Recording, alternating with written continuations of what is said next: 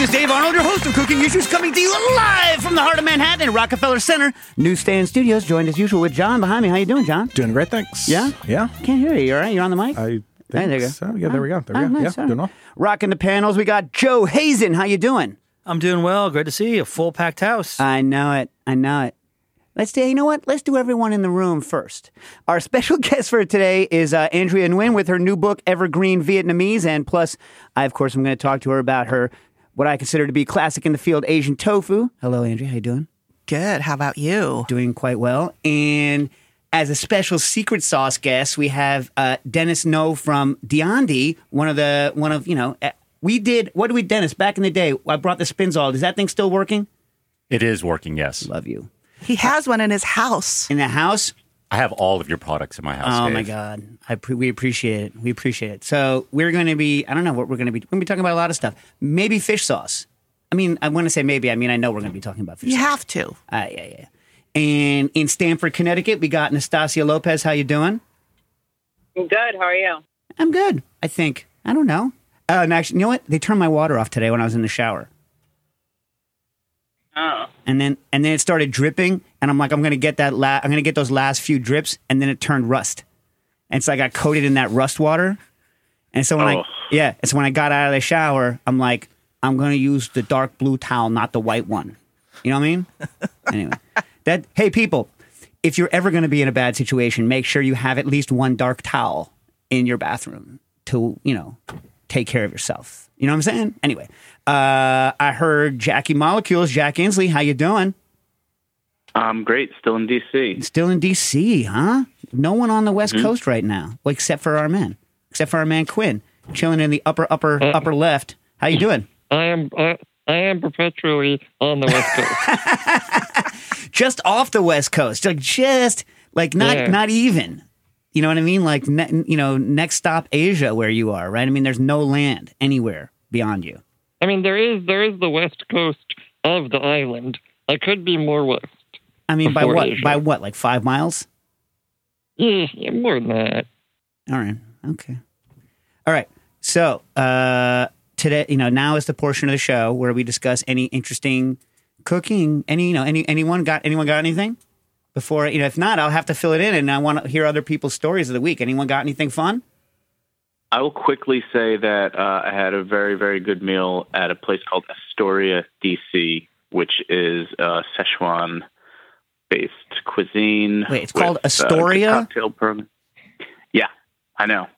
I do not have the backstory for you there. It's a but if Szechuan joint in passing DC called Astoria. Yeah, that's Okay. correct. Okay. Okay. DC is a weird place, man. I don't know Yeah. what to say. Yeah. But if anybody's passing through DC, um, I have no connection to the place. It was just really good. I was I was impressed. Well, What did you what'd you have? What did I have? I had um, I forget what they called it. Um, th- there's like an actual Szechuan name for it, but you know the Szechuan chicken dish where it's like a mountain of basically peppers and and like you have to kind of fish through for the little pieces of chicken. The dry fried ones? I think some menus just call it yeah yeah. Yeah. Some menus, dry- dry fried sometimes it's just chicken called and- Szechuan chicken. but- Yeah, there's like all those chilies on top, and they're like Tianjin chilies, but they're not really hot. They're just like really pretty. Yeah, yeah, yeah. Exactly. Yeah, exactly. Um, it was it was very good. So what is the deal with that, Andrea? Are they just like wait? Like I mean, like I like to see them and stuff, and occasionally I'll suck on them. But like, what are they actually doing? You know, when Great when you buy those chilies, Dave, they're like they come in like huge quantities. It's like Costco quantities, and they have Mm. um, they release just a little bit of fragrant um, chili heat perfume. Mm-hmm. But you know, you're not expected to eat them. I know, but like uh, I have a like a thing is that like uh, I'll if if it's on the ta- if someone takes it away, I won't be like I was eating that. Whereas I normally, if there's anything left, I will do that. But if it's there, I'm going to be like No, me too. I Yeah. eat all my garnishes. Yeah, all yeah, don't leave that parsley spray. That's for me. You know, that's food. This is why I am extraordinarily against the non-obvious, non-edible garnish. I mean, if it's like if it's a hunk of metal, I'm not going to eat it.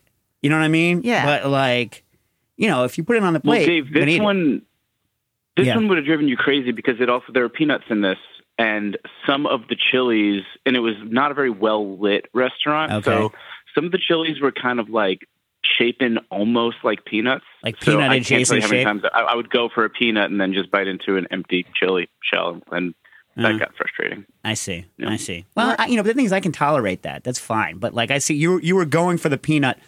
It is disconcerting when you go for one thing and get another.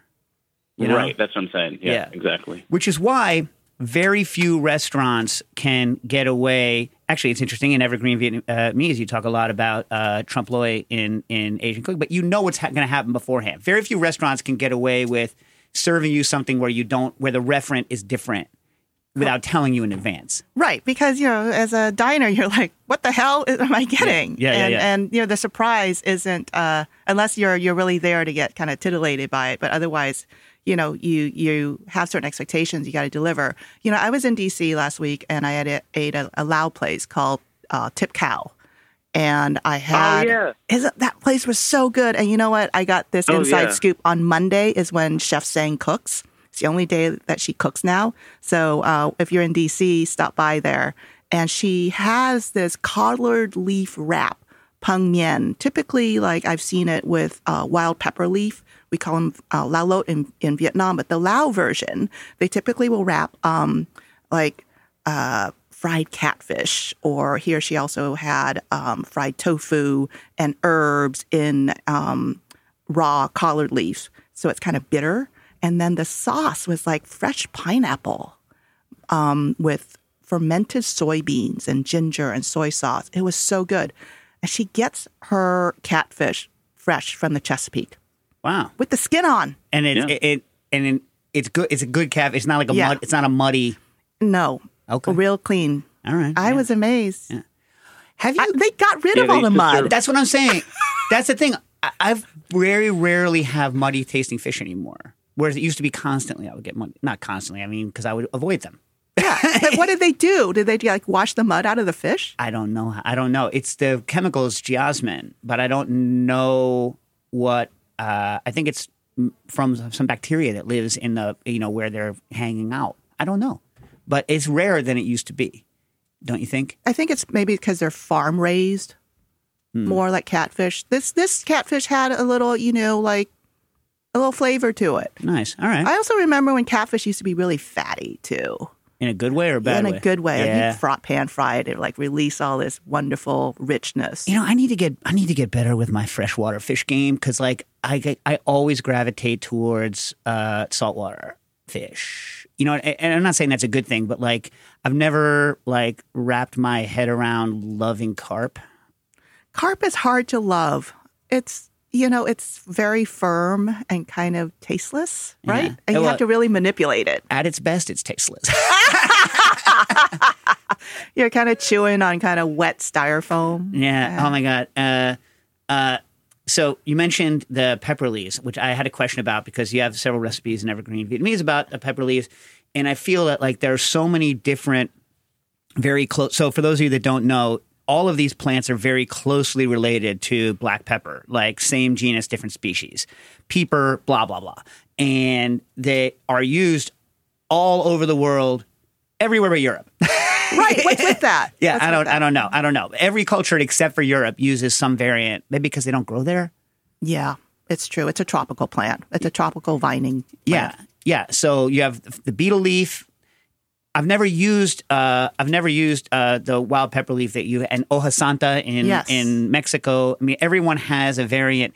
I tried making a drink once with the actual betel leaf, and it tasted too much like a burning transformer. It was like you know how like when you when electronic goes foof. Yeah. Tastes like that. You know what I mean? So people, I liked it because I knew that that flavor was going to be there, and you could convince yourself that you like anything as long as you know what's going to happen. Remember, I was saying that before. But like other people were like, "Nah, man, nah." But then when I did a drink with Hoja Santa, everyone loved it. Do you think that the wild pepper leaf that you're talking about would be It's good in a drink? Yeah, because you were using the betel leaf that is probably known in India as pan. Yeah, the it's chewing just one. thicker, the, The chewing, chewing one. yeah. and you're not. Yes, you're, that's a chewy. It's Yeah, not yeah. a swallower. And so, Well, I mean, remember, I was freezing with liquid I- I- nitrogen, breaking right, it up, and right. yeah, yeah. So the thing with the wild pepper leaf, um, it's oftentimes referred to as a wild betel leaf, but then people get confused with the chewing one. Yeah. So I call it wild pepper leaf because in Vietnamese we call it la lot. And it's a thinner leaf. And when it's heated up, it releases this incense like fragrance that is so darn charming and um, just intoxicating. And so if you heat that up somehow and add it to your drink, man, you're golden. What does it taste like before you heat it? It has a very mild flavor. You can chew it when it's raw, and I think that your saliva and the heat in your mouth will trigger certain um, oils to release. But but it really exhibits um, its its beauty once that it's heated up. I'm gonna try it nitro muddle and then see because normally I do everything I can to not heat heat. Yeah, right. But this you're saying I should heat it to get the. I gotta do some tests. You do Would it be also be good in beans the way that hoja santa is, even though it's a different flavor? as a finishing. I was at it at it at it as a finisher. Yeah. Yeah, because it, it's really going to react to heat. But you know, like a lot of those kinds of herbs. Oh, Hasanta's like a big, thicker leaf. They're big, know? yeah, but yeah. They, they they're thicker, but it tears quite easily. It's not like uh, it doesn't have that kind of glossy, like maybe I'm going to cut my mouth situation that like betel leaf, like pond has. yeah, you know what yeah, I mean? yeah. Pond is is like It's not know- pleasant. No, you feel like you can probably stitch it together for an outfit. and Yeah, it's yeah, like yeah, yeah, sturdy. yeah, yeah, yeah. Um, but oh, Hasanta's fleshy. Yeah, yeah, yeah, yeah. Yeah, Yeah. uh, I where- love it. yeah. I love hoja santa, but um, uh, well, whatever. If I ever have a place again, I'll, I'll work on it. You know what my favorite herb to do now, and I got to find a source because I have a plot now. I'm a member of a community garden now, and uh, although I don't have a lot of light, I want to do scented geraniums. Ooh, yeah, Yeah. yeah, rose rose geranium, all the different kinds. Yeah, yeah. that would that releases its perfume so beautifully, no heat needed. Yeah, and some of them are some of them can go a little bit on the detergent side. Yeah, you start thinking of like grandma's wallpaper. Yeah, yeah, but some of them aren't right. Some of the so you need to catch just the right one. So I'm going to ask my farmer supplier if he'll give me some to plant. You think he, I buy his stuff? He won't. Why wouldn't he? Yeah, just give a little cutting or whatever. It's a little starter plant. Yeah, right. Yeah. I mean, I'm still going to buy from him. Yeah, but you you you need a little secret, you know, back Yeah. back back window consultation on which one would work. And I don't think the local weirdos uh, would pick it from the community garden. I don't think they would steal it. No. If I planted something that they could see, they would steal it. You know what I'm saying? they would steal it. That's so New York. yeah, yeah, yeah, yeah. Well, you know, you know how New York is. Uh, so my crazy uh, culinary thing this week was uh, so I do Sunday family dinner, right? And I thought it was going to be, I don't know what I thought. I decided to do whole fish. So back in the day, back I used to have a commercial deep fryer home, right? And you know, forty pounder. And one of my things I would do, my stepfather would catch these like you know 36, 40 inch striped bass, right? And I would I would uh, put you know butcher's twine through the tail, and I would tie it to the mouth real tight, like a like a U, and then I would low temp it at like 57 Celsius, which is a 135, until the inside got to be hours because it's so big. You know what I mean? Then I would uh, until it got to about 52 on the inside. Pull it, you know, fin sticking up, all that stuff. Like starch coat it, and then deep fry the whole thing. You know, always stuffed with lime, cilantro, garlic. Uh, I always do lime, cilantro, garlic, sometimes orange, uh, onion. You know, stuff it in and some parsley so that it gets the aroma when it's low temping. You know, and and salt and pepper. So because the aroma goes through the whole fish when you steam it, right? Right. Anywho, you wouldn't think it did because you wouldn't think it does because that's the kind of thing where you're like, oh, that stuff's just vestigial. You're just making you feel good. But no, when you're when you're low temping or steaming the fish, that stuff really permeates the flesh, makes it better. Anyway, you deep fry the whole thing and it comes out, and you have this giant fish that can feed like 20 people, which is amazing, awesome. Anyway, I don't have that deep fryer anymore, so I got like a whole bunch of branzino. Right at like I went to the you know my local market down on um, in Chinatown, and I got like I was like, give me five because I 12 people were coming over. Well, this this one. Yeah, Oh, man. five. That's- I had twelve people. That's like Grandpa Branzino. Yeah, yeah, yeah, yeah, yeah. I know. Well, you know, whatever. But they were a good price, and the eyes were clear, and You got lucky. yeah, yeah, yeah. Well, I looked at them. You know what I mean? I Well, they looked back at you. Yeah, yeah, yeah. I was like, you know, you know, you when they get all sunk in the dry eye and like the yeah, yeah. Uh, anyway, so they, I was like, okay, this is gonna work. So I get them, and the, here's my first mistake. Uh, the guy says, "Do you want me to clean them?" And I only ha- I don't have that much time, right? So I'm like, "Sure, sure, clean them." So I don't have every not one, not two, not three, not four. Pop five, popped all five of the little like b- bile sac things. Oh. all five. Oh, no. and left that yellow garbage, The bitter, that bitter, stinking, yucky, yucky, yucky. smelly stain on the.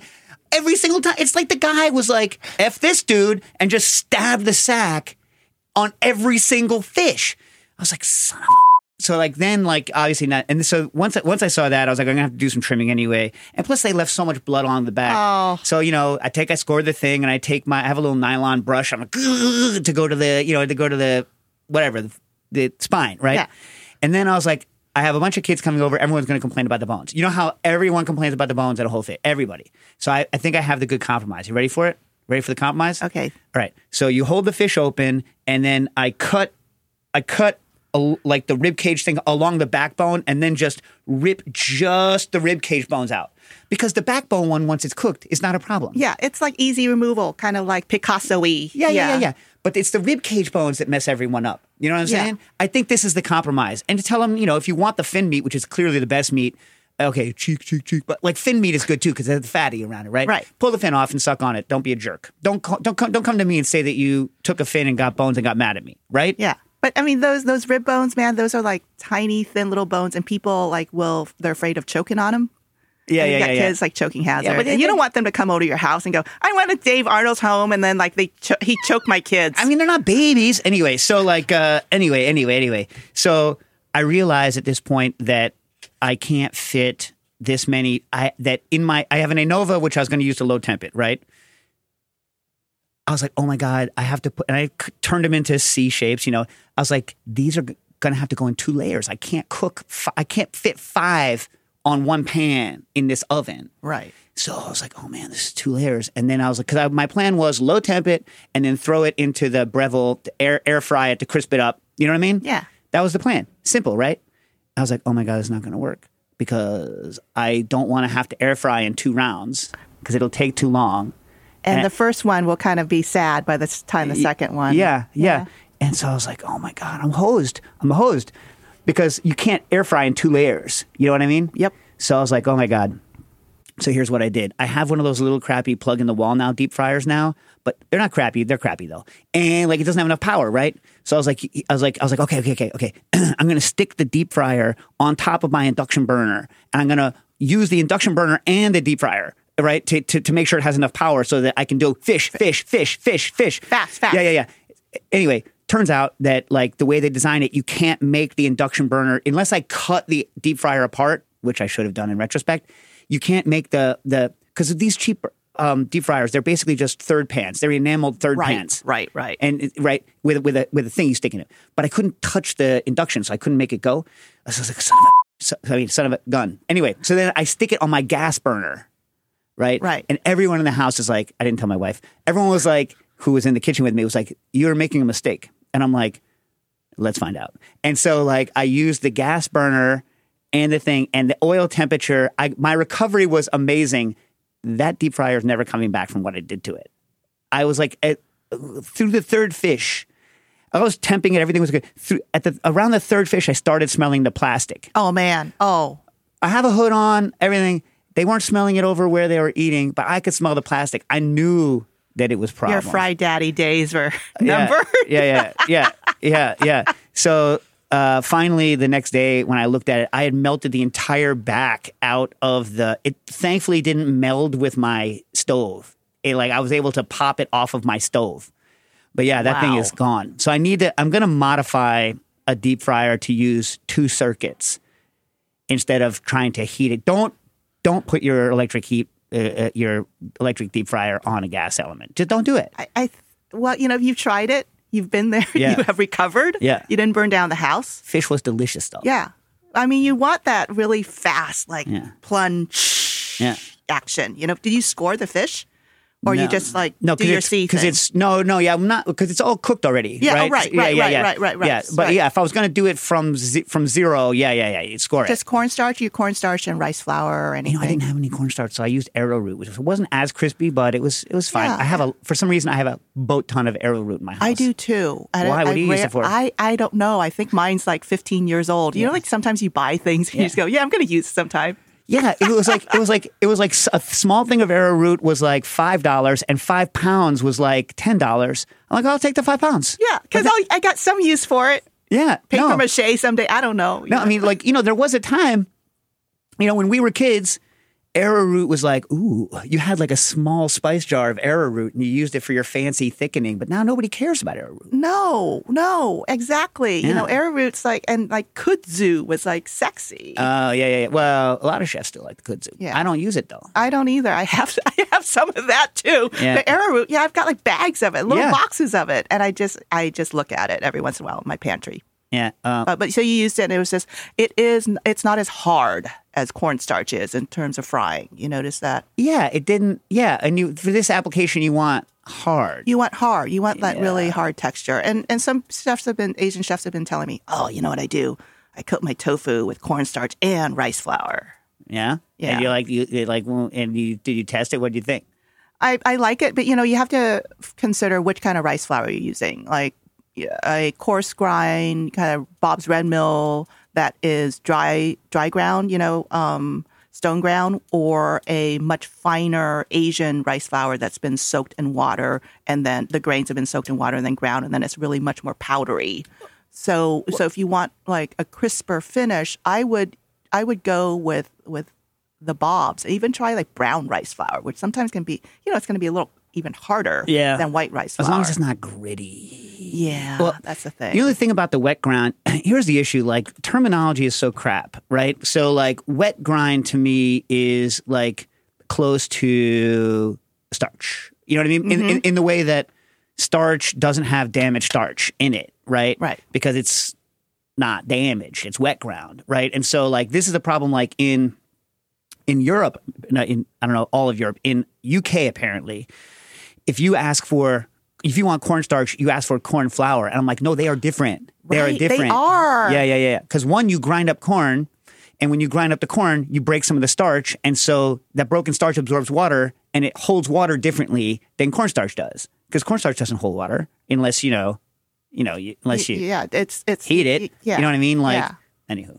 Yeah, no, I well, I know the wet mill thing because in because in certain parts of Asia, you you traditionally you would go to the market and you would buy a um, rice flour that was already like hydrated, but it was hydrated because the miller soaked the rice, then um, grounded it so that it was already like this paste for you to take home and use it for dumplings or different kinds of of um, cakes and stuff. So you get sticky rice um, paste or a, a regular rice paste. Um, and so that's where that comes from because it's already hydrated and it's much finer texture than if you were to go straight from like just grinding raw grains of rice. And um, so that's, you know, there's a difference between those two. You just have to choose and, and play with it. You know what I used to hate about rice flour? You know, is uh, I could never remember whether it was the green bag or the Oh, red bag. I know. I know. I've I've bought the wrong ones. Yeah, yeah, I yeah. even like bought the wrong like twenty pound bags Yeah, of yeah. rice and gotten like, oh my god, I have a twenty pound bag of sticky rice now forever. Yeah, yeah, yeah. I'll be like, but like, it went back when I used to teach at the French Culinary. I'd be like, get that. I'd be like, don't get the glutinous one. I don't want the glutinous one. They're like, green or red, green or red. I'm like, I don't know. I don't know. I know, but but don't you read like three or four languages because those bags are printed in Thai, Vietnamese, Chinese, and English. Hello. Well, as long as we're on rice, let's talk rice because uh, Evergreen Vietnamese has a bunch of interesting rice hacks in it. Like, uh, first of all, how about this? Uh, what's the what's the Vietnamese word uh, that's uh, similar to congee again? Dao. Yeah, Yeah.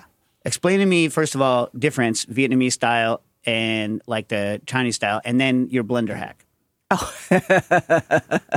So so Vietnamese style uh, congee or porridge, um, we call it dao. And the thing is that so much of what I see out there in congee is really thick and practically gluey. But in Vietnamese fashion, it can be kind of almost. It can be any texture you want. It can be kind of thin if you like, with a good um, broth. And so there are different ways of making it. You can use um, broken rice, you can use leftover rice, you can use sticky rice. And so my hack stems from the fact that I'm lazy. I don't plan ahead. Uh, I like laziness. Laziness with a good result is the best result. Yeah. So then in the morning, I'm going to like bring a pot of water or broth. eh, Broth is much better than water um, to a boil. I throw some rice in there. I let it really like the grains plump up. And then I'm going to turn the heat off and put the lid on it. And I walk away and I do like nothing to it. And it's hydrating very slowly, just like your fish, Yeah. right? I mean, like time is cooking and you just let Mother Nature just do her thing. And at the end of the line, You just stick a blend, a hand blender in there, or stick it in the blender, whirl it up to break up the grains, and then reheat, and the starches bloom. I bet your hand blender uh, is better because it lets you control more. Yeah, yeah. And I mean, it looks like at the end, it kind of looks a little um, barfy, you know. Right. But, but you, be patient. Right. That's what you say. You very in the book, you're like, don't worry, it will look bad right now. Yeah. And you know what? That's in recipe writing. Sometimes it's so romantic, right? It's like, oh, you're nearly there. It's so beautiful. And I'm like, no, it's not there yet. Don't worry, because I'm looking at the pot too, going, oh my god, how do I convince people that you know they're not like going down the path to ruin with this with this congee? But then you can add different kinds of grains to it, and then by the time you're ready for lunch, you know, you reheat it and you add whatever leftovers you got, and then you've got you got jiao. But you say it looks normal once you reheat it. Yeah, because the the starches bloom and they express themselves, the rice grains, you know, whatever grains you got, and and it thickens. Yeah. And then you can like, you know, the thing is that so many people. I remember one recipe tester who's white, and she said to me, "I've been to, you know, I've eaten a lot of of congee, and it's always thick." I'm like, but lady, you know what? They're like different textures, just like you can have polenta at different textures, you know, um, and risotto too. So there, you really have to decide what you want for your for your porridge. P.S. My favorite polenta is scrapple. Oh, yeah. That's that's polenta with life. Yeah, yeah, yeah. Right. Yeah. Um, all right. So, a couple of things. One, you wrote a whole book on. I mean, at the end, you have you have some recipes. If, if you hate plants, there are some recipes in here, right? You have a couple of recipes that are, you know, but meat. right. But the whole idea is taking kind of your mindset and view and moving it towards a plant based, uh, like writing a plant based book. And uh, we, we could talk about it in a minute. But here's what's interesting. You wrote in was this 2012? you wrote the only n- like readable book on how to make to- I love Shurtleff's book, right? But that's more of like a social mission. Yes. With some recipes. You know what I mean? Yeah. And like some like all this kind of stuff. But Asian tofu was kind of like when that came out, it's like, oh finally there's a book people can read on how to make and use uh, all different styles of tofu and uh, including for the first time actually explaining how different coagulants work as opposed to just mentioning what they were. It used to be hard before this book came out when I was you know first doing tofu stuff. I stayed on even though Epsom salts is not your favorite, it's your third favorite. That's the one that I Oh wow. because, because I could buy it at the Rite Aid right. and there was no one there, there wasn't anyone on the internet yet. All I had was Shurtleff's book. Yeah, You know what I mean? yeah. And Nigari. I tried know. to get it once, but it was not. It was not the liquid. I couldn't get the ratios right. It was just a solid salt. It didn't work. I don't. And the person at the store, like Sun, whatever it is, um, Mitsuwa or Sun- Sun- oh, uh, uh, oh, right. The the, Japanese. the uh, second story. yes. Yeah, yeah, yeah. The one you know near Astor Place. Anyway, uh, so this is like whatever. This is like you know ninety nine, two thousand, something like this. You know what I mean? Like there was not a lot of information, and so I was able to get it to work properly with Epsom salt, and so I just stayed with it, even though it's you say it, it's, It's- gra- it's- grainy. You. It is. It's grainy. A, gra- a grainy tofu results. But Yeah. if you've you've got um, you know, gypsum or nigari, or even blending them nowadays too. You're not a GDL person. You know, a GDL man, it's like Jello tofu. Ah. yeah, but it certainly works every single time. You're like it's fine if you're a weasel. Is that what you're saying? I mean, you know, like you know, box tofu, like that. I call that survival tofu. Oh, wow. I mean, the last day, end of days tofu. so I have to say, like I, fe- I feel like everyone should make tofu at least four times Why four? because by the time they get to the fourth time, they'll have figured out that they either didn't press it hard enough, or the first time maybe they'll mess up the coagulation. The second time when they get it right, uh, th- they're going to start getting better with the cleanup, and so they won't worry about it a- as much. And they're going to figure out that they didn't press it enough. They press it too much. Third time, like they're just feeling, and the fourth time they can actually do it. That's what I think. My Yeah. feeling. That's my feeling. But don't you don't you think there's like that magic the first time you you go from beans to curd and you're like, oh my god, I just made tofu. if it works, you know, I didn't think I could do it the first time, and I I was like using Shurtleff's book, And Yeah. I interviewed him for this book too, and he was very, very helpful. But he- was like on a mission. He was Yeah, yeah. very dogmatic, Yeah. very much returning to you know the the earth kind of thing. He's a Um, different. he's a different person. yeah, he is. He is. And he's still like on its mission to get people to eat more soybeans. Soybeans are, are his thing. Um, but I was just amazed. I just like went to my health food store, bought whatever soybeans I had. They had Oh, yeah. coagulated it with. I I think I got my uh, gypsum from like I mail ordered it or from a low, local uh, brew place. Yeah, the picture in here is like the I forget the name. It's like LD Carlson or whatever. It's the Yeah. home brewer supply. Yeah. Uh, Because I wanted to show people like you could just like go buy this stuff and then make tofu. Yeah. Epsom salt, but I tried Epsom salts first too, and then it, it was like grainy. But I thought, you know, what is it that people are using to make tofu? Because it, it's just like two ingredients: coagulant and beans.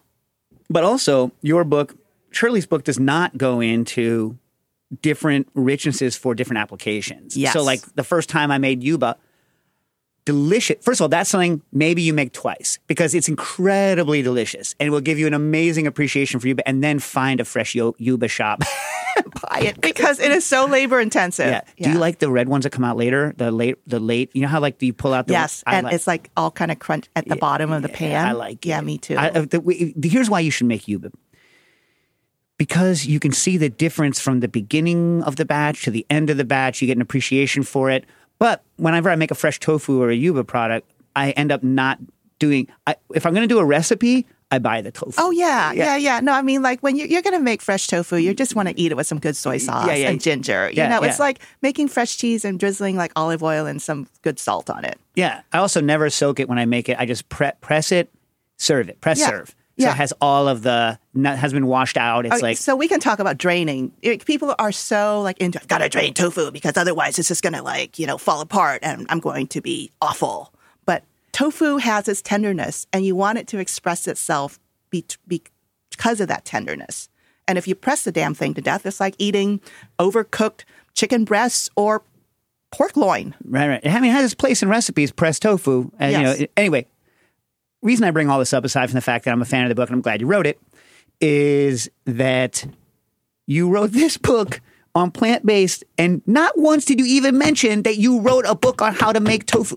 well, I know because I don't know. You know, it's like because I don't want people to think like you have to make tofu to make any of those dishes. And in in Evergreen Vietnamese, like tofu is the star protein, and I was so happy to do that and to use it in all these different guises. And I had like a little mission. You know, people can use like regular tofu that they can get at like Whole Foods, Trader Joe's, you know, um, Costco. But I, I wanted to push people to using fermented tofu, which I think is like next level tofu. You don't like the one with the chili for your recipes. I don't because the one with the chili, I mean, it's already manipulated for you. And I love the fresh taste of chili, you know, versus stuff that's already in the brine. I don't know what they're using. And different brands are going to vary, you know. But when you buy fermented tofu, um, please like look. Uh, I, I really love the Taiwanese brands. I think that they're more elegant. Um, they have uh, a really mellow, mellow flavor. Some of the brands from other parts of Asia can be just a little too intense. well, they're so different, though. They are. right? Like, like the stuff that you get on the well, it's different. I know the ones that are like fermented in big chunks and fried are different from the ones you get in the jars. But um, Yeah. But I only learned that because I researched Asian tofu and I went, you know, on tofu explorations, you know, tofu tourism. tofu tourism. Well, you use the fermented tofu a lot in this as like uh, almost like a like a cheese substitute. In, in Yeah. that you did a, a water spinach with fermented tofu, right. cr- That's like classic. cream sauce. Yeah, Yeah. And then there's also this um, this dip that I make, this sauce um, with lemongrass and chili Oh, yeah, and lime juice.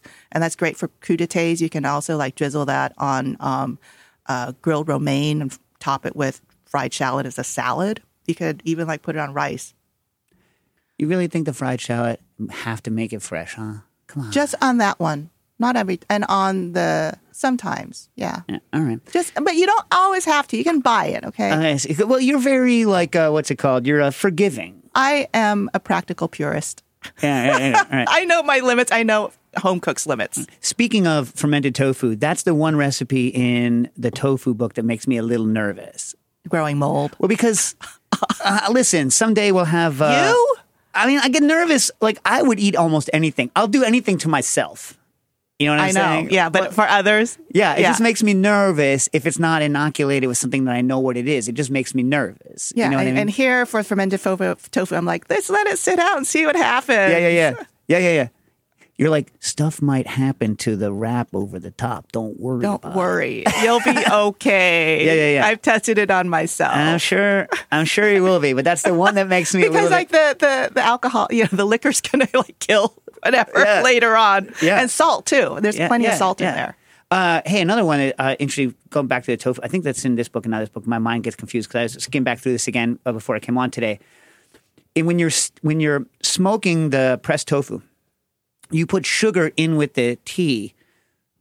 What is the sugar doing there? Is it is it add like that kind of burnt scorchy Yeah, flavor? kind of caramely. yeah. Because tea, you know, when it when it because because the tea that I call for is I think lapsang souchong, so Yeah, it's yeah. got the smokiness, but I wanted a little bit of that caramely quality. Uh-huh. Just and it doesn't smoke for that long, so you really got a narrow window of time Mm. to like really you know inject power into the tofu, and that's like pressed tofu, so it's like really dense. And the thing is, nowadays, when you go to buy tofu at a regular supermarket, that super firm tofu that is sold in vacuum seal packages, that's the equivalent of pressed tofu. Um, it's not as as silky textured as what you would get in an Asian market, but you can, you know, tinker around with with all those um, dishes that call for pressed tofu, or you're making baked tofu. You can use super firm um, as as a sub. But yeah, that that's what the sugar is there for. Sugar is kind like a nice thing to play with, you know. I mean, it's, it's like Yeah. such an evil nowadays. I just Hey, man. You know, uh, well, speaking of uh, evil and, and health, did you want to go through why you wrote this book, or are you sick of talking about that? We can talk no, no. other- I mean, I think Dave, you and I are around the same age. Yeah. Things happen to our bodies when we uh, head into our fifties, and um, so around 2019, I had um, some health problems that um, didn't require surgery, thank goodness. But um, I realized that I had just been eating and drinking a lot of stuff that I shouldn't. Um, it was work related. You know, we, we work in food and we're, we're curious people and we combine a lot of weird things in our bodies. And um, to just kind of tweak my diet, I double down on vegetables. But the thing is that I'm a rule breaker. I can't stick to like one diet. I'm I can't be paleo. I can't and then like Mediterranean's great, but I'm Asian, so it doesn't quite work with with with my culture.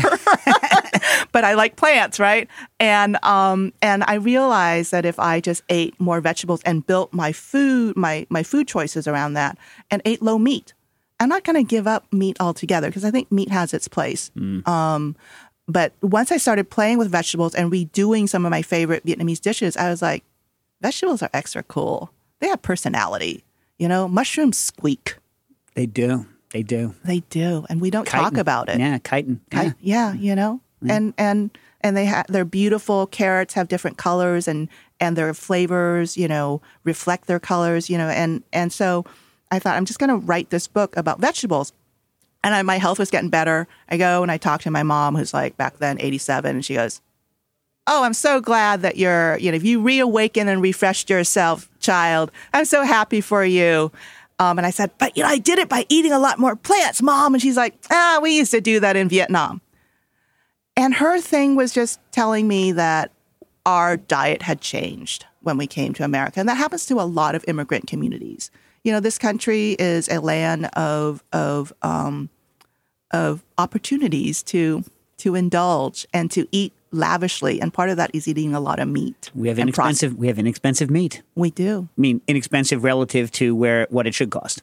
Yeah. And all of a sudden, you know, uh, we were eating a lot more animal protein. And she revealed to me that even when she had like a dish in Vietnam that was like a stir fry, we had a family of a household of eight people. She would call um, for 300 grams of protein for eight people. It's 10 ounces. Yeah, that's more of a seasoning at that point. Like Yeah. seasoning meat. Like when, Yeah. like when I when I graduated college, you're like you get you buy one thing of bacon and you make it last all week by adding a little bit to every dish. Yeah. Yeah. But Yeah. that was like how we ate all the time. Or if she had like a little soup or something, she would call for 100 grams. And she had it dialed down to the grams. And at that point, I realized that, you know, I was returning to my food roots. And um, so, so this book, the name of it really is about the enduring aspects, the evergreen ideas of Vietnamese food, and it's rooted in in plants. So, you know, like what are your what are your perspectives on the term plant based, Dave? Because I, you know, you're you're a thinker of, of, from many different angles. What does that mean to you? I okay.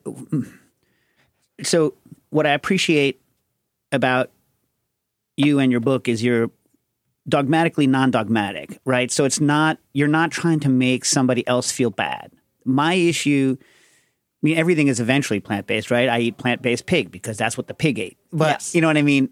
Uh, but uh, I don't know where I am at it. I try to avoid anything that tries to make somebody else feel bad for their choices. And so when I, I dislike that's why I dislike the word clean because the opposite of clean is dirty. So that means I eat clean, you eat dirty.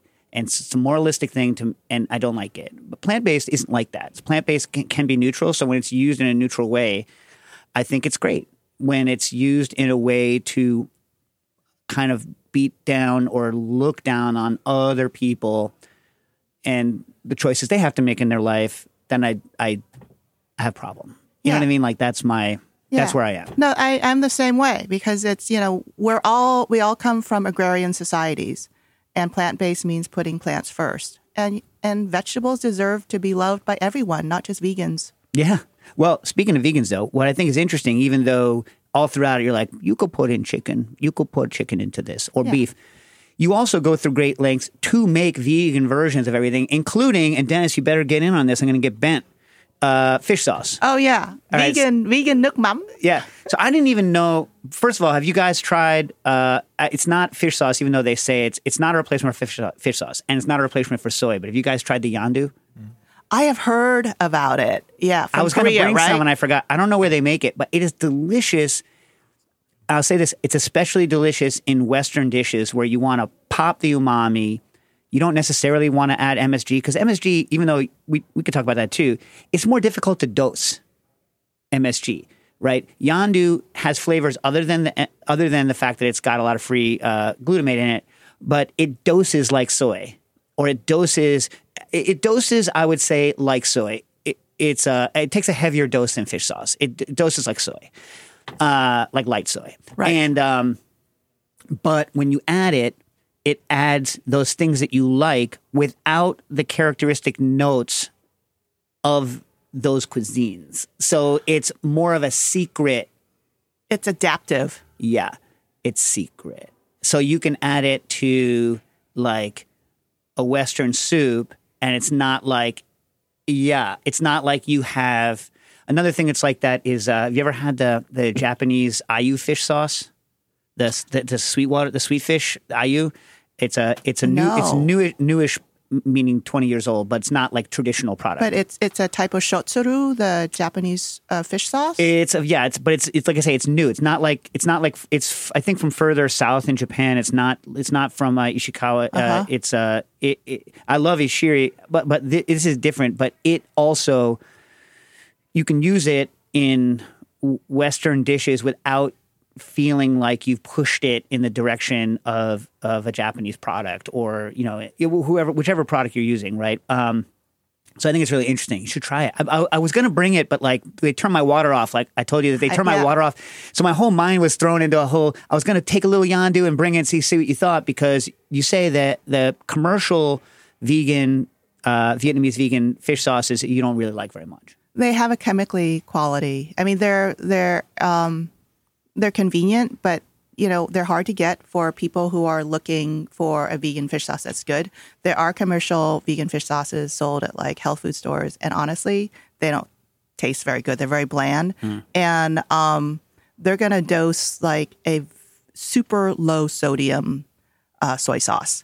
And I don't know about you, but I'm always like taking my uh, sodium count, assessing them when I'm matching condiments, because that's really where, you know, when you're looking at those numbers, then you can really assess like how much you need to dose, right?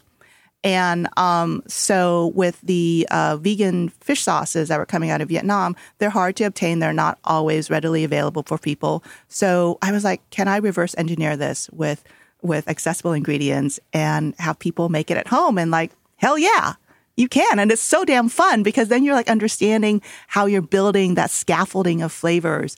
And un- wonderfully enough, like canned pineapple juice is part of that. right. What do you think? It's just bringing the it's like a sweetness to it, or a what? sweetness, a slightly um, strangely fermenty aspect. It was like the weirdest, this kind of round, because in Vietnamese, like um, the term for savoriness is đậm đà, which means like profound. And then um, even like like monosodium glutamate, the term for it is ngọt, which is sweet powder. So my understanding of umami is really something that is profoundly savory sweet. And so using the pineapple um, juice kind of gets me into that zone. And then there is seaweed involved in there because I wanted to inject the um, the piscine quality. Like there are a lot of Did you uh, triple seaweed that one or double seaweed? double it? seaweeded it. And then uh, you're going to need a little bit of, um, I use Marmite in there for that kind of, you know, yeast extract, baby. Yeah. Joe Hazen's uh, co-signing on the on the on the Marmite. Yeah. Yeah. And then you need a flavor enhancer because uh, you have salt in there, but the salt gets to a certain salinity level and then the crystallization happens. And then you want to just send it over the top. And I'm into flavor enhancers. And I do agree with you. Dosing with MSG, if you've not used it um, a lot in your life, is tricky. Yeah. I Yeah. could, could you go a little bit. You're like it's a little under. It's a little under, and then when you go over, it's very clearly MSG. Yes, and it tastes like it. So whatever the Umami Institute people have told us, like MSG has no flavor, it has a flavor. Yeah. Yeah. Yeah. yeah. But you want to combine it though. So see, I'm always like using MSG with other, uh, with salt or with soy sauce or with fish sauce because the MSG is just there to nudge. It's not there to define What- flavor. What if you added it to your sesame salt sugar? oh damn, yeah, That was a good idea. yeah, Hey, John, she, she grinds up the sesame salt and sugar into a powder. Yeah, and it becomes this magical little condiment you just sprinkle on things, and um, it's something that Buddhists uh, people love, but also my family's Catholic, and my parents grew up with having a little jar of that in their homes, and um, we would add it just to a little rice. You know, it's kind of like for a furikake sort of, but you know, without But finer, right? You- finer, much finer. Fi- And even the nori, you make a nori dust, it seems like it's finer. It is. It is. The nori dust looks like uh, graphite. It's just really beautiful, and I use that uh, to replace uh, dry shrimp sometimes. How much of a mess is it? You know, you got to like back off and and and turn away. It's just like let let the blender rest for a while. Speaking of mess, what is your kitchen made out of? You have a recipe and you're like, you could use you could use dried turmeric or you could grate a bunch of turmeric and you're and like what does your kitchen look like? Oh my god. Like I'm so frightened of turmeric, fresh turmeric. I love it. But I'm so frightened of it. Do you have a te- technique that not ruin everything you own? You know, I uh, I I protect my counters. They're white. Yeah. Oh my god. but but you know what? You got to like attack. You got to lean in, you know, to like really clean that turmeric off. But I just am very careful, and I just use a little bit at a time. And even you know, turmeric like ground turmeric, some of the beautiful turmerics um, that we're getting from overseas, from places like Burlap and Barrel and Diaspora Co. Um, they're like super strong, and a little bit of it, man. You know, all of a sudden your your counters stained. But Barkeeper's Friend is a Yeah. wonder, and and soft scrub. Okay, when you're at the market and you know how sometimes you'll see you'll see the turmeric and it, it'll be kind of it'll be kind of like not really orange. Yeah. kinda- would you rather have ground at that point, or would you, or do you think the the? I always like the color. I I love the color in like drinks and stuff. But do you think there's a huge flavor difference? I, I always feel like it's not as good when it's not the right color. Am I wrong? It depends. I it's gonna terrible. I like break off a piece and chew on it to see what the flavor is like. I like scratch a little part. But they could like, the totally tell. I know. There's a lady. You know, I'm also the one who go- goes through all the ginger to make Oh, sure yeah. that it's like got some some punch to it. So I'm always scratching the bottom and tasting it. Do you like the? so like, do you? Do you s- okay, when I'm buying ginger? Sometimes I'm like, mm, am I going to get the big fibery one, or am I going to go for the younger one? And I know they're entirely different, but I use them kind of for the same applications. Me am I too. a terrible person? No, No, you're not bad. Yeah. I forgive you. It, I do the same thing, but I, I try to go for for uh, ginger that has like a kind of yellow, you know, flesh. And when I break it off, it has like some hairs sometimes, but it's like tougher to prep, right? Yeah, Yeah, and got to then but- cross slice it real thin. Exactly. If you're gonna, if it's gonna stay in, if it's gonna stay until the end. right. Yeah. But then I also like go for the chubby ones that have few arms because then prep's a lot easier. Yeah. You know what I like in your in your books? All of your books, when you specify uh, star anise, you always specify the number of points, so that if someone has one that's broken in half, you're like, no, nope, No. Thank you. Thank you. So as my copy editor was like, just say how many star anise. And I'm like, no, no, no. You have never even cooked with it. you are not thinking of the home cook. Yeah. 16 robust points. That's right. Not just little puny ones, Yeah, yeah. yeah. big ones. Well, actually, it's interesting. In the book, you go through a lot of that. At the beginning, you're like, yo, listen, like, because you're going to give the standard for people who are used to American cookbooks, like measurements, but you're like, this is what it really means. Because you're like, how are you going to, like, what's an onion, right? What's an onion? Right. We, we say that a medium onion. What the hell does that look like? And then we're all staring at the onion bin at the market trying to pick out a medium onion. And sometimes a medium onion's the size of a softball that day. Yeah, yeah, yeah, yeah. Yeah, medium onion to me has no no. Also, you, you go through garlic. You're like, P.S. When I say garlic, this is what I mean. That's the way to do it. Tell them what you mean, and really, all that stuff is fungible anyway. They're people are going to have however much garlic they want. That, that's very true. But it's very true. But you know, I want them to get understand where my palate is, and then they can do whatever they want. There, there's you can't ruin anything in that book. Right. You know what's something I've never made, and when you're reading this book, like every you're like, I got to make green onion oil, and then like you'll you'll forget about it for a couple minutes, and you read more, like, I need to make green onion oil, and then you go and it's like green onion oil, like green onion oil. I mean, the fish sauce obviously, but green onion oil is like one of the stars of this book, and Yeah. and now I need to now I need to have it. And you can just microwave it. Yeah. And how green does it get? It gets pretty green, especially if you add a little baking soda. Yeah, yeah. You uh, you mentioned that uh, you have a couple of recipes where you maintain the green Yeah. uh, with baking soda. Yeah, uh, you know what, Dennis? You know what I'm going to do? I'm gonna I'm gonna spin that in my spinzall to get all the oil out, all the oil, all of it, because I don't like the waste. Yeah, I know. Ingredients are costly these days. yeah. But now I want that green onion oil. And how much that, does the onion flavor just really permeate the oil? If you put a lot in, I'm yeah. gonna put a I, the other day, I also uh, added fresh herbs to it. Yeah. It was really lovely. Which herbs? Um, gar- uh, dill and cilantro. I had, Yeah. you know, like you trim the bottoms. Yeah. As- instead of like throwing away, I just chopped them up and threw it in there too. I've had um, the taste is okay, but I've had mm, medium luck with color with uh, basil. Oh yeah, basil just poops out. Yeah. it turns gray. It's Yeah. like such. You know, we want it to express itself and retain its its fresh beauty, but it's a it poops out when Now, it's cooked. Parsley. Bam. Oh yeah, yeah, yeah, Boom. Yeah, yeah. Green. yeah. Yeah. Mint also poops out too. Yeah, yeah. Well, yeah. Mint, mint, mint, mint is like mint. Just let mint be what it's going to be. Don't Yeah. try to force it to do something it doesn't want to do. Yeah. Although many people do successfully, just not me. Um, okay, so a couple of questions. Pickled, your pickled mustard green. When I buy pickled mustard green, unfortunately, it doesn't come in brine. It comes vacuum packed in Right. like individual vacuum packed. So you have a recipe for making it and a soup that uses the brine. But here's my question: Yours is part salt fermented, and there's vinegar in it to begin with, is and sugar. Interesting because uh, you ever you ever done? I eat a lot of sauerkraut, like a lot of sauerkraut, and so. I'll make it, but then I eat it too fast. I don't have storage to make enough sauerkraut for the amount of sauerkraut I eat, if that makes sense. Anyway, so I normally make it with regular European ca- Cabbage. sa- sauerkraut cabbage. You know what I mean? Uh, but once I made it with Napa, and it didn't taste right because Napa doesn't have as much sugar in it. Yes, and Napa is a lot more watery. Yeah. and it doesn't have the bite of European cabbage. Correct. Yeah. But like you, it tastes more different fermented than it does even fresh.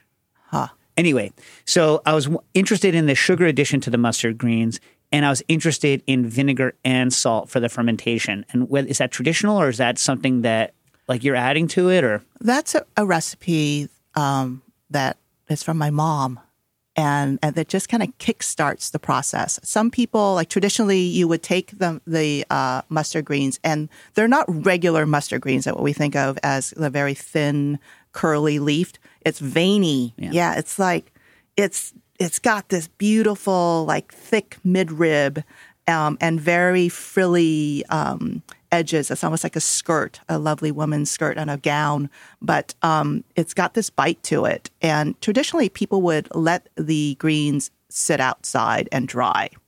And this particular method, I think, kind of speeds that up a little bit. And that ratio is something that my mom has used for decades. And it really works out. And the thing is that you can control that bite. It kind of, at the beginning, nothing seems to be happening. And then all of a sudden, it gets really funky as it sits around. And I, I it's a combination of all of those things.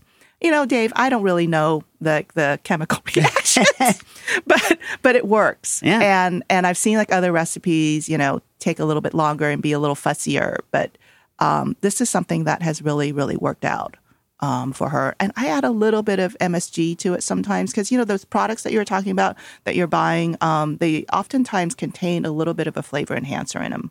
They're coming in from Thailand and and probably uh, China. Yeah, I think they also there's a preservative in them. I think There is it. Yes. that's noticeable. Yes, and it's kind of tastes tinny or yeah, yeah, yeah, metallic yeah. Even though it's in vac plaque, uh, yeah. plastic. No, Uh, no, yeah, I totally agree. So you make it at home, and and yeah, the brine is really lovely. And I don't like to waste brine. I like to use it whenever I can.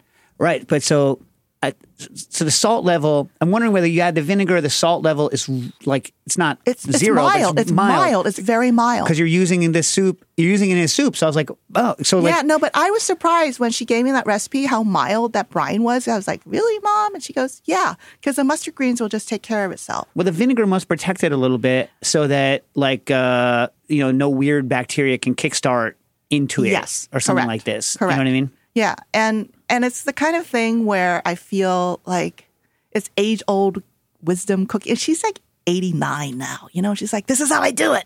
I'm Yeah. like, "Why?" She goes, "This is just how we do it. Well, ex- Me and the ladies." Except you changed her on one thing. Uh, we're going to run out of time. Quinn has one question, but let's talk about first of all. Let's talk about these uh, steamed uh, rice rolls. Where The hack. yeah, okay. I mean, because that is like. I, I've only ever tried to make uh, the Hong Kong style. Yes, the Uh, cheung fun. Yeah. And uh, uh, it sucks. Yeah. Making it sucks. So for those of you who don't know, you make a, a rice batter, you cast it onto like a fabric and you steam the fabric and then you pray it releases from the fabric and you're burning yourself and you don't have a steamer that big. Everything sucks. Everything's bad. Right. Uh, I tried it only one time. Now, uh, I'm sure it's just as hard to make the Vietnamese is. version. It is. Yeah. It's even harder because they're they're thinner. So bánh cuốn, uh, steamed rice uh, rolls are are done with a thinner batter and um, steamed traditionally over uh, fabric, or you can do it in a skillet. But they're just a pain in the ass, and you can eat them faster than you can make them. oh, yeah. that's the thing. This is why you go to a restaurant. Exactly. Or you have someone like your your mother or grandmother or auntie make them. But this particular method, uh, it requires rice paper, like sturdy rice paper that you purposefully over soak, my friends, so that they kind of become like these. It's almost like jellyfish or pieces of tissues that are floating in water. Then you fill them, and then you very quickly steam them or microwave them. I steam them because you can control the heat a little bit better. And then all of a sudden, you have the rice rolls. Right, but key, key, you don't use the hot water for the over. No, no, it is room temperature water and just let it sit there for like eight to 10 minutes. And you do like, I, I do smaller quantities of, you know, like eight rice papers at a time in a large pan. And um, it's the only time where I would over soak rice paper because I'm always telling people, don't over soak rice paper Yeah. because then they'll never stick and you, they won't seal for your rolls. You're like, just touch the water, just yeah, touch yeah, it. Yeah, yeah, just like dunk and pull. Yeah. Or what about those pizza things where you're not even? You're just like painting water on the one side. and sandwiching the, the rice paper together. I'm so glad you picked up on this because like it's like you know these are weird hacks that you could do with rice paper that you never thought of. Well, important though, why don't you describe which brands to buy, which brands not to buy, and why it matters? I am a Three Ladies and Bamboo Tree uh, brand rice paper. Those are are they're sturdier. They're made of tapioca and rice, and they tend to be a little thicker. So if you go with all tapioca rice paper, and I I just want y'all to know, rice paper used to be made of all rice, but now it's tapioca and rice because then you don't require like super hot water to rehydrate them. But um, and sometimes there's more tapioca than rice listed, but you want like a certain sturdy thickness, um, and that's going to allow you to roll up um, your um, uh, fresh gỏi cuốn salad rolls easier. Um, but also like for there's a hack for oven frying imperial rolls because people don't want to deep fry. I know you would. Uh, yeah. I know you would. But you have an air fryer, so you could do these in the air fryer. I don't believe. I, don't believe in the term air frying. Go back to terminology. Oven frying. Uh, what what should we call like it? uh, like uh, you know, uh, Yeah. you know, uh, what, uh, Hot air circulation. Yeah, yeah, yeah, yeah, yeah. Forced convection. Yeah, Yeah. forced forced, Forced air. convection, yeah, yeah, yeah. like wind yeah. tunnel cooking. Yeah, yeah, yeah. yeah, hot wind tunnel cooking. Um, Because frying is frying. frying's oil. Yeah, you're right. You're right. Oh, speaking of frying, you like, do you think the result is the same? Here's the thing about like pan frying tofu. Isn't it actually just easier to deep fry tofu? you know, sometimes it sticks. Have you ever noticed like your deep fried tofu, no matter what you do, they all kind of like combine and, and they become like twins and you're like separating them. So yeah. mm. Yeah. So right. pan frying's a little easier. with your pan frying though, you're like, listen, if it sticks, pull it off, let it sit for a minute, it'll unstick. Don't worry about it. Is Yeah. that is that how you? You're mellow about. it. I am mellow because it's just food, you know. I would be aggressive and I would ruin it. Well, right, because you'd be like prying them, but then in I'd be like, hot "Get off oil, the pan, get off the-" in in hot oil, they become Siamese twins practically, very easily. They just gravitate towards each other and stick. Yeah. So, and you know what? People love deep fried food, but oftentimes they really don't want to deep fry at home. Yeah, I'm, I wish that I had not, but uh, you know, just a couple of days ago on Sunday. But I know you and it your was fish. worth it though. It was worth it. Uh, oh my gosh, uh, Quinn, let's get to the question we have on Patreon. What do we got? Yeah, yeah. Okay, do you know of any more extensive resources on making Viet jerky? Your blog has a recipe from long ago, but wondered if you might have an updated recipe or know of any books. The Vieux Beau beef jerky has a moist, soft quality that's hard to replicate, but it's my favorite. Then there's also other styles like Kogala Chan. Have you made any of them and have any tips? And which style of jerky do you recommend for the salad in the book? I buy it. I buy beef jerky. You can, you know, you need so little that uh, if you can get to an, a Southeast Asian market and get, you know, Asian beef jerky like Chinese, Vietnamese, that's great. And there are like beef jerky shops in Little Saigon. Right, but the sheeted soft ones. Yeah, Yeah. yeah, But I mean, you know, here, like if there's some, if you can bend them, it's it's a little bit easier, you know, um, because you're going to toss it in a salad. You're not chewing on the a whole piece of it, so that your saliva can kind of soften the beef. so Yeah, yeah, yeah. so it's going. I I have not uh, updated that beef jerky recipe, but now I think I'm going to go home and and do it just Yeah. for for you and your listeners. All right, Dave. please, please. Uh, Dennis, man, you didn't give us any of your amazing bass profundo. Give us some of that voice. Well, uh, thanks for having me, Dave. Oh my God. I'm happy to come back anytime. I think you're you some should come back and just just you and then you know, you you know Nastassia, you got to tell Phil maybe Dennis can replace Phil Bravo as our as our bass our bass voice of choice. I mean, you know, Yeah, he that would be also he also was a singer in uh yeah. So he can he can do he maybe he can do the Grinch. If Phil's not going to do the Grinch this year, I'm just saying. Call me. Oh my I'm God. around. Oh my god, the voice is so good. Um, well, who do we have next week, John? What's, what's coming up? I don't remember. Quinn, who do we got next week? Uh, nobody next week, actually. No Uh, Tangent Tuesday. No tangent. All right, Patreon, But we're gonna get to all of your questions The week then. after, the week after, we have um, Abi Balingit, and she's a uh, Filipino American pastry chef with a new book. Love it. Uh, all right, now since I have 44 seconds, in the, a lot of your stuff with the seaweed, that, where you're adding the seaweed for the umami, you are doing it cold. Yeah. Uh, you don't ever try e- heating. You don't like to heat the kombu. I usually like to, to heat the kombu up to a certain certain level. I'm just curious about the choice. No, sometimes I do. Um, I think like in one uh, recipe, I do. Uh, actually, I, I throw kombu into my uh, vegan noodle soup uh, broth, right into the pressure cooker. And- yeah, yeah, yeah, that one. Right, but I mean for like the fish sauce and whatnot. Oh yeah, no, because uh, it's you know it's just so little in the fish sauce. and now I have to try this freaking rice batter from Huế, the the crate. Oh God, yes, you do.